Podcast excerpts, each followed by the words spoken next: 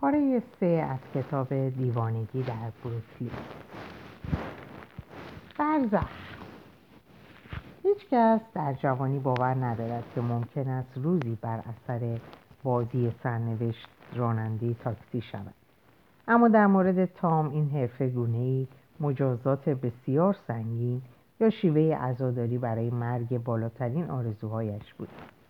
مسئله این نبود که انتظار زیادی از زندگی داشت اما اما خواسته های اندک اینکه دکتره دکترا را تمام بکند. در دپارتمان زبان انگلیسی یکی از دانشگاه های دانشگاه شغل بیابد و چهل پنجاه سال را با نوشتن بگذراند دور از دسترس بود. همه آمال و آرزوهایش در همین خلاصه می‌شد و حتما همسر و یکی دو بچه را نیز با آن اضافه می‌کرد. هرگز گمان نبود نکرده بود که انتظار زیادی با این حال تام پس از سه سال تلاش بیوقفه تلاش بیوقفه برای نوشتن پایان نامش به این نتیجه رسیده بود که قادر به پایان رساندن آن نیست. و اگر هم باشد دیگر نمی‌تواند به خود بقبولاند که ارزشش را دارد. این بود که دانشگاه را ترک کرده و به نیویورک آمده بود. 28 ساله شکست خورده ای بود که نمی‌دانست به کجا رود و نه اینکه زندگیش از آن پس چگونه خواهد گذشت. ابتدا رانندگی تاکسی فقط راه حلی موقتی بود. کاری که به او اجازه می‌داد در حالی که شغل دیگری جستجو می‌کرد اجاره آپارتمانش را بپردازد. چندین هفته دنبال کار گشت اما در آن هنگام هیچ یک از پست های آموزشی در مؤسسات خصوصی خالی نبود و رفته رفته در حالی که به برنامه روزی دوازده ساعت رانندگی خون گرفت انگیزه یافتن شغل دیگر را از دست می‌داد. کار موقت به نظرش دائمی می آمد و در حالی که از یک سو به این که دارد وقتش را تلف می کند واقف بود از سوی دیگر تصور می‌کرد که این حرفه می‌تواند منافعی در بر داشته باشد و اگر به خود کار و دلایل انجام آن توجه کافی می‌کرد می‌توانست چیزهایی بیاموزد که در هیچ جای دیگری ممکن نبود. گاه درست نمی‌دانست آن چیزها چه بودند اما وقتی هفته شش روز از پنج بعد از ظهر تا پنج, پنج بعد از ظهر تا پنج صبح روز بعد خیابانها را در تاکسی لوژ زرد رنگ قرازش میپیمود تردیدی نداشت که آنها را میآموزد. عیب های این کار چنان واضح و همیشگی و خورد کننده بود که اگر به نادیده گرفتنشان موفق نمی‌شد به زندگی تلخ توام با شکایات و نالیدنی دائمی محکوم میگشت. ساعتهای طولانی درآمد کم خطرهای ملموس مدام نشستن و کمبود حرکات بدنی اشکالات اصلی اینها بود و نمی‌شد به تغییرشان به فکر تغییرشان بود. چنانکه نمی‌توان آب و هوا را تغییر داد. وقتی بچه بود مادرش چند بار این کلمات را تکرار کرده بود. جوان به او می‌گفت آب و هوا را نمی‌توان عوض کرد تام. منظورش این بود که بعضی چیزها همانند آن هستند که آدم چاره جز پذیرفتنشان ندارد. ولی با اینکه تام حرف مادرش را می‌فهمید همیشه به طوفان‌های برف و باد سردی که بر بدن لرزانش میوزید بد و بیرا می‌گفت. حالا بار دیگر برف میبارید. زندگی تام به مبارزه طولانی علیه عناصر طبیعی تبدیل شده بود. و اگر قرار بود از آب و هوا شکایت کند و غور بزند حالا وقتش بود. اما تام شکایت نمی‌کرد. تام از بازی سرنوشت برای خود متاسف نبود.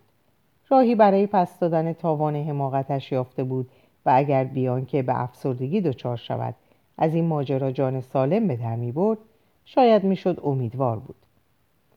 با اصرار در ادامه رانندگی تاکسی هدفش این نبود که از وضعیت ناجور بهترین جنبه را بیرون بکشد. در جستجوی راهی بود که باعث شود اتفاقات تازه‌ای بیفتد و تا وقتی نمی‌دانست در انتظار چه نوع اتفاقی است حق نداشت خود را از این بیگاری برهاند. در یک سویت در تقاطع خیابان هشتم با کوچه سوم زندگی می‌کرد و آن را از دوست دوستی به طور دست دوم اجاره کرده بود.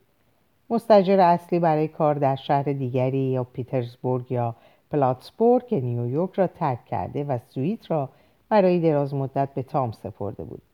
سلول محقری بود که در توالتش دوشی فلزی کار گذاشته بودند و دارای دو پنجره بود که به روی دیواری آجوری باز می‌شد و یک گوشه اش را به شکل آشپزخانه درآورده و یخچال کوچک و اجاق گاز دو شعله‌ای در آن نهاده بودند. از این گذشته یک جا کتابی یک میز و صندلی و تشک داشت که روی زمین انداخته بودند. جمع جورترین آپارتمانی بود که در آن زندگی کرده بود اما از آنجا که اجارهش 427 دلار در ماه بیشتر نبود تام فکر می‌کرد شانس آورده. در هر حال در سال اول وقت زیادی در آنجا نمیگذراند. بیشتر وقت آزادش به گشت و گذار و جستجوی دوستان دوران دبیرستان و دانشگاه که گذارشان به نیویورک افتاده افتاده بود یافتن آشناهای تازه از طریق دوستان قدیم خرج کردن پولش در میخانه ها و در هر فرصتی که پیش می آمد بیرون رفتن با زنها و به طور کلی در کوشش برای سر و سامان دادن به زندگیش یا چیزی شبیه به این میگذشت اما بیشتر این دیدارها با سکوت ناراحت کننده ای پایان میافت دوستان سابق که از او خاطره دانشجویی درخشان شوخ و بزلگو را در سر داشتند با آنچه بر سرش آمده بود با حیرت و اندوه روبرو می. تام دیگر جز برگزیدگان نبود و ظاهرا سقوطش اعتماد به نفس آنها را خدشدار و چشمانداز آیندهش را با بدبینی توأم می‌کرد اینکه تام چاق شده و خوشبینی سابقش تبدیل به گوشتای اضافی شرماوری شده بود و از را بهتر نمی‌کرد اما از همه چیز نگران کننده تر این بود که او ظاهرا هیچ برنامه ای نداشت و هرگز در اینکه به جبران لطمه ای که بر خود وارد آورده و برای رسیدن به موقعیتی بهتر چه خواهد کرد چیزی نمی گفت. هر وقت از نحوه نان درآوردنش صحبت می‌شد آن را با کلمات عجیب و تقریبا عارفانه توصیف می‌کرد و از انرژی روحی و اهمیت صبر و فروتنی در یافتن راه درست درست سخن می‌گفت و موجب سردرگمی مخاطبینش می‌شد با اینکه بر اثر این شغل و هوش و روشنبینیاش را از دست نداده بود دیگر کسی مایل به شنیدن حرفایش نبود به خصوص زنهایی که با او آشنا می شدند. آنها از مردان جوان انتظار داشتند که پر از ایده های بزرگ و در حال یافتن راههایی برای فتح جهان باشد. تام با تردیدها زیر رو کردن افکار سخنان مبهم درباره چیستی حقیقت و رفتارهای متزلزلش آنها را نگران می‌کرد اینکه با راندن تاکسی نان در میآورد به قدر کافی بد بود اما تحمل راننده تاکسی فیلسوف معابی که های دست دوم ارتشی و نیروی دریایی می پوشید با آن شکم برآمده خارج از توانشان بود. البته تام جوان خوبی بود و هیچ کس از او بدش نمی آمد اما برای هیچ یک کاندیدای معتبری نبود. معاشرت های تام کمتر شد. سال دوم هم گذشت و انزوایش چنان شد شدت گرفت که شب تولد سی سالگیش را به تنهایی گذراند. در واقع اصلا به فکر آن نیفتاده بود و از آنجا که کسی برای تبریک گفتن یا آرزوی شادی به او تلفن نزده بود ساعت دو بعد از نیمه شب روز بعد یادش آمد. در این هنگام در محله کوینز بود. تازه دو چارچر مست را در مقابل کافه استریپتیز به نام باغ لذت ها پیاده کرده بود و برای اینکه به مناسبت آغاز چهارمین دهه زندگیش جشن کوچکی بگیرد به متروپولین دینر در بلوار شمالی رفت. مقابل پیشخان نشست و یک ملک شیک شکلاتی دو همبرگر و سیب زمینی سرخ کرده سفارش داد. بدون هری برایتمن معلوم نیست چه مدتی را در این برزخ سپری می‌کرد. کتاب فروشی هری در خیابان هفتم با سویت تام چند خیابان فاصله داشت و او هر روز به انبار برایتمن سر می‌زد. به ندرت کتاب می‌خرید اما دوست داشت پیش از شروع کار نیم ساعت یک ساعتی را میان کتاب های دست دوم طبقه همکف بگذراند. در آنجا هزاران کتاب روی قفسه ها قرار داشت. همه جور کتابی بود. از لغتنامه های قدیمی یا فهرست کالاهای پرفروش فراموش شده تا مجموعه های جلد شده زیبای آثار شکسپیر و تام همیشه در این گونه معبدهای کتاب احساس راحتی می‌کرد و در حالی که بوی کهنگی به مشامش می‌رسید یک دسته کتاب را ورق می‌زد و نگاه می‌کرد. هنگام یکی از نخستین سرزدنهایش از هری درباره یکی از زندگی نامه های کافکا پرسیده بود و با هم مدتی صحبت کرده بودند. این قبیل گفتگوها در ماهای بعد بسیار تکرار شده بود و با اینکه هری همیشه هنگام ورود تام حضور نداشت چنان با هم معنوس شده بودند که هری نامزادگاه تام و موضوع موضوع پایان نامه نیمه کارش نیمه کارش را می‌دانست و بیمیلی او به روابط عاشقانه با جنس مذکر را حزم کرده بود. علا رغم این ناامیدی آخری هری به زودی دریافت که تام برای رسیدگی به کتاب های نادر و دستنویس های گرانبهایش که در طبقه اول قرار داشت دستیار خوبی خواهد بود. از آن پس نه یک بار بلکه چندین بار به او پیشنهاد کار کرد و با اینکه تام هر بار پیشنهادش را رد می‌کرد هری هرگز مایوس نشد و می‌دانست که عاقبت روزی او را راضی خواهد کرد پی برده بود که تام در خواب زمستانی فرو رفته و در تیرگی ها با فرشته نامیدی سر مبارزه دارد و این وضع عاقبت تغییر خواهد کرد از این بابت یقین داشت اگرچه تام هنوز از آن آگاه نبود و با خود می‌گفت به محض اینکه به آگاهی برسد همه این ماجرای تاکسی برایش مثل لباس چرکای شب پیش می شود. شب پیش می شود. تام به این خاطر از صحبت با هری خوشش می آمد که او آدمی بس کنجکاو و سریح و خوشبیان و دارای تضادهایی چنان فاحش بود که نمی‌شد گفتههایش را پیش بینی کرد. ظاهرش مثل یکی از آن خلوچل های نیویورکی بود که رو به پیری می‌رفت و نظایرش زیاد بود. قیافه ای را هم که برای خود ساخته بود برای ایجاد همین تأثیر و کاملا حساب شده بود. موها و ابروهای رنگ شده شال گردن ابریشمی کت بلیزر شبیه به لباس صاحبان قایقهای خصوصی و لحن زنانه. اگرچه وقتی با وی بهتر آشنا می‌شد او را مردی شوخ و زیرک میافت کسی که می‌تواند انگیزه ایجاد کند. نحوه رویاروییش با آدمها حاکی از هوشیاری کامل و تکان ای بود که باعث می‌شد وقتی با حیله سوالات شخصی را مطرح می‌کرد طرف با میل پاسخهایی درست بدهد. برای هری یک واکنش ساده هرگز کافی نبود. باید حرفایت با شراره شوق همراه می‌شد. گونه ای جوش و خروش که نشان می‌داد یکی دیگر از آن آدم های بی دست و پا نیستی. از آنجا که تام به طور کلی خود را چنین میپنداشت باید هنگام گفتگو با هری سخت تلاش می‌کرد تا هوای خود را داشته باشد و از همین تلاش ها بود که بیشتر احساس رضایت می‌کرد. تام از اینکه ناچار باشد به سرعت فکر کند لذت می‌برد و اینکه ذهنش را وادار وادارد تا در جهانی جهاتی خلاف معمول به حرکت درآید و هوشیار بماند به او حس زنده بودن می‌داد. سه چهار ماه پس از نخستین گفتگو هنوز صحبت از دوستی یا همکاری در میان نبود. تام پی برد که در میان همه آشنایانش در نیویورک چه زن و چه مرد تنها با هری برایتمن بود که می‌شد در کمال آزادی صحبت کرد. با وجود این تام همچنان پیشنهاد همکاری هری را رد کرد. تا شش ماه پیشنهاد صاحب کتاب فروشی را نمیپذیرفت و در این مدت بحانه های مختلفی آورده بود و با دلایل بیشمار از هری خواسته بود کس دیگری را برای همکاری پیدا کند. تردید تام به عامل دائمی شوخی هایشان تبدیل شده بود.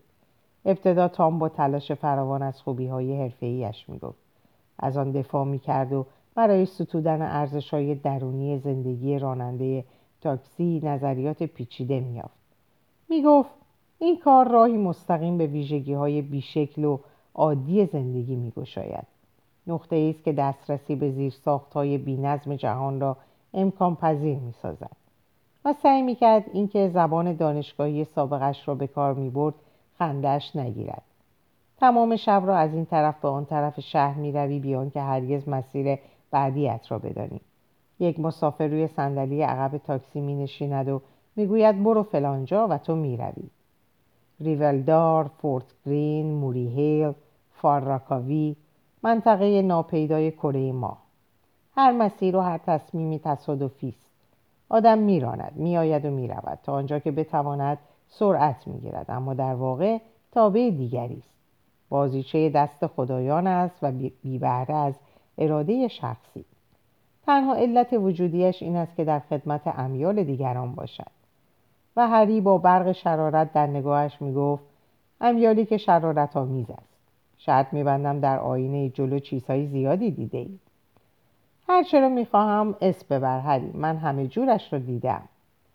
هری در حالی که پشت دست را بر پیشانی نهاده حالت یک خواننده اپرا را تقلید می‌کرد و می‌گفت مرد جوان یادت باشد که وقتی برای من کار کنی می‌بینی که کتاب ها خونریزی نمی کنند دفع که اصلا نمی کنند تام اعتراض می‌کرد لحظه های خوب هم هست لحظه های زیبای فراموش نشدنی شگفتی های کوچک معجزات حیرت انگیز آرام راندن در تایمز اسکویر در ساعت سه و نیم صبح.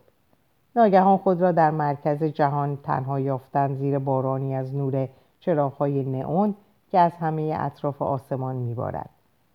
یا درست پیش از سپیده دم در بلت پارک وی با سرعت بیش از هفتاد مایل راندن و بوی اقیانوس را به مشام کشیدن یا اینکه وقتی ماه به در ماه بدر تمام می شود روی پل بروکلین آرام خزیدن و فقط آن قرص زرد و نورانی را که از فرط بزرگی پرهیبت و هولناک است تماشا کردن آدم یادش می رود که اینجا روی زمین زندگی می کند تصور می کند در حال پرواز است.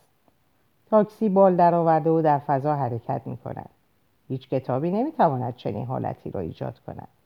دارم از تعالی واقعی حرف می‌زنم هری از رها کردن تن و ورود به کمال و پهنای جهان. نمی‌خواست هری را بی جواب گذاشته باشد. برای این تجربه ها تاکسی لازم نیست جوان. هر اتومبیلی کفایت می کند نه فرق می کند در اتومبیل عادی از کار طاقت فرسا خبری نیست. جنبه ای که برای هر تجربه ای لازم است. فرسودگی بیحوصلگی یک نواختی که فکر را از کار می اندازد و همه اینها آن وقت یک مرتبه آزادی کوچکی را می بینی و یکی دو ثانیه طعم خوشبختی واقعی را می چشی. اما باید بهایش را بپردازی.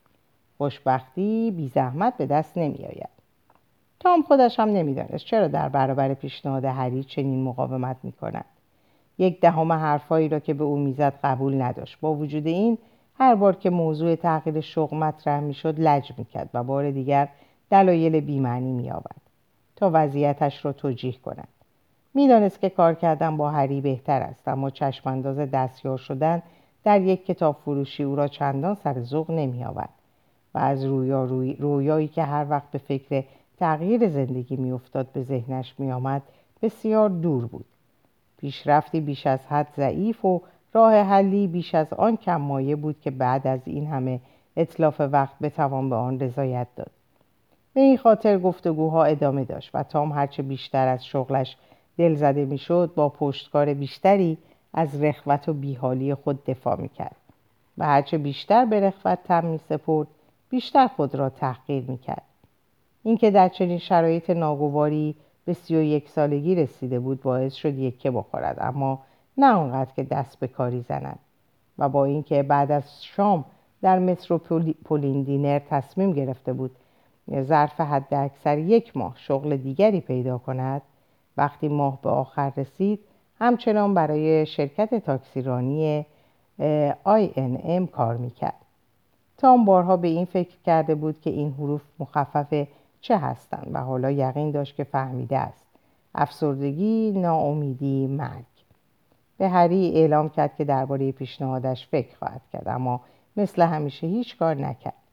اگر آن مرد معتاد هیجان زده که لکنت داشت در شب سرد ژانویه در تقاطع خیابان چهارم و بلوار هفت تیر بر شقیقش هفت تیر بر شقیقش نگذاشته بود خدا می‌داند این وضع چقدر طول می‌کشید. اما تام آخر همه چیز را فهمید و فردا صبح به کتابخانه رفت و به هری گفت که پیشنهادش را میپذیرد. دیگر نمی‌خواست راننده تاکسی باشد. به کارفرمای جدیدش گفت من سی و یک سال و چند کیلو وزن اضافه وزن دارم. بیش از یک سال است که با زنی نبودم و حالا دوازده صبح از خواب صبح است که خواب راهبندان را در دروازه محله شهر می‌بینم. شاید اشتباه کنم اما گمان می‌کنم برای تغییر زندگی آماده هستم. دیواری فرو میریزد. تام همکاری با هری برایتمن را شروع کرد بیان که در مورد او شکی به دل راه دهد اما هری برایتمن وجود نداشت. نامش فقط یک نام بود و زندگی که قرار بود مال او باشد. هرگز تجربه نشده بود. این موجب نمی‌شد که هری ماجراهای گذشتهش را شهر ندهد. اما از آنجا که این گذشته ساختگی بود تقریبا همه چیزهایی که تام خیال می‌کرد درباره هری می‌داند دروغ بود. کودکی در سان فرانسیسکو را فراموش کن. مادر معاشرتی و پدر پزشک. اکستر و براون را فراموش کن. محروم شدن از ارث و فرار به گرینویچ ویلیج در تابستان 1954 را فراموش کن. سالهای ولگردی در اروپا را فراموش کن. هری در بوفالو در ایالت نیویورک به دنیا آمده بود و هرگز در شهر روم نقاشی نکرده. هرگز مدیر یک تئاتر در لندن نبوده و هرگز در پاریس به معاملات املاک نپرداخته بود. خانوادهش به جز چک هفتگی که پدرش از مرکز تفکیک پست مرکزی میآورد هرگز درآمد دیگری نداشت و اینکه هری در 18 سالگی بوفالو را ترک کرد نه برای رفتن به دانشگاه بلکه برای ثبت نام در نیروی دریایی بود. چهار سال بعد وقتی از خدمت مرخص شد توانست به دانشگاه ییل در شیکاگو راه یابد و موفق شد. اما احساس کرد ادامه تحصیل از او گذشته و بیش از سه ترم ادامه نداد. با وجود این در شیکاگو ماند و داستان آمدنش به نیویورک نه در نه سال پیش بعد از اینکه در لندن اموالش را بر اثر کلاهبرداری در بورس از دست داد نیز دروغ دیگری بود. اما اینکه از نه سال پیش در نیویورک زندگی می‌کرد و هنگام آمدن از تجارت کتاب هیچ نمی‌دانست درست بود.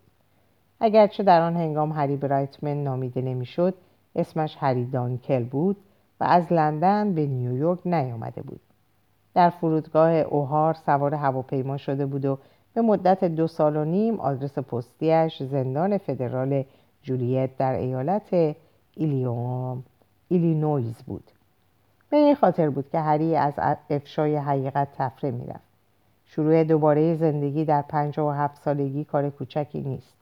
و وقتی تنها امتیاز یک مرد داشتن ذهنی هوشیار و بیانی نافذ است بهتر است پیش از اینکه دهان باز کند تا از خودش بگوید فکرش را به کار بیاندازد هری از آنچه کرده بود شرمسار نبود. بدیش این بود که از کارش با خبر شده دستگیرش کرده بودند.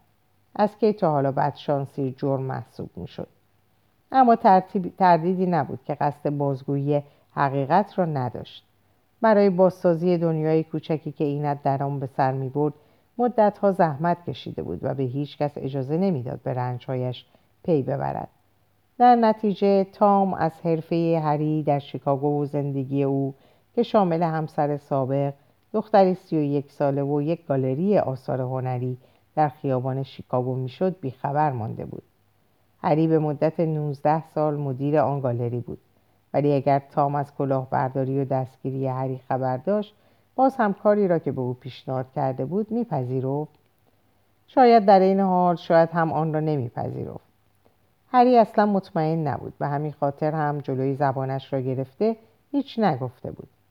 آن وقت در یک صبح بارانی ماه آوریل کمتر از یک ماه بعد از اسباب کشی من به آن محله یعنی تقریبا سه ماه و نیم پس از شروع کار تام در انبار برایتمن دیوار بلند اسرار فرو ریخت. همه چیز با ورود نابهنگام دختر هری آغاز شد. وقتی او به مغازه آمد تام در طبقه همکف بود. دختر سراپا خیس باران بود. از لباسها و موهایش آب میچکید.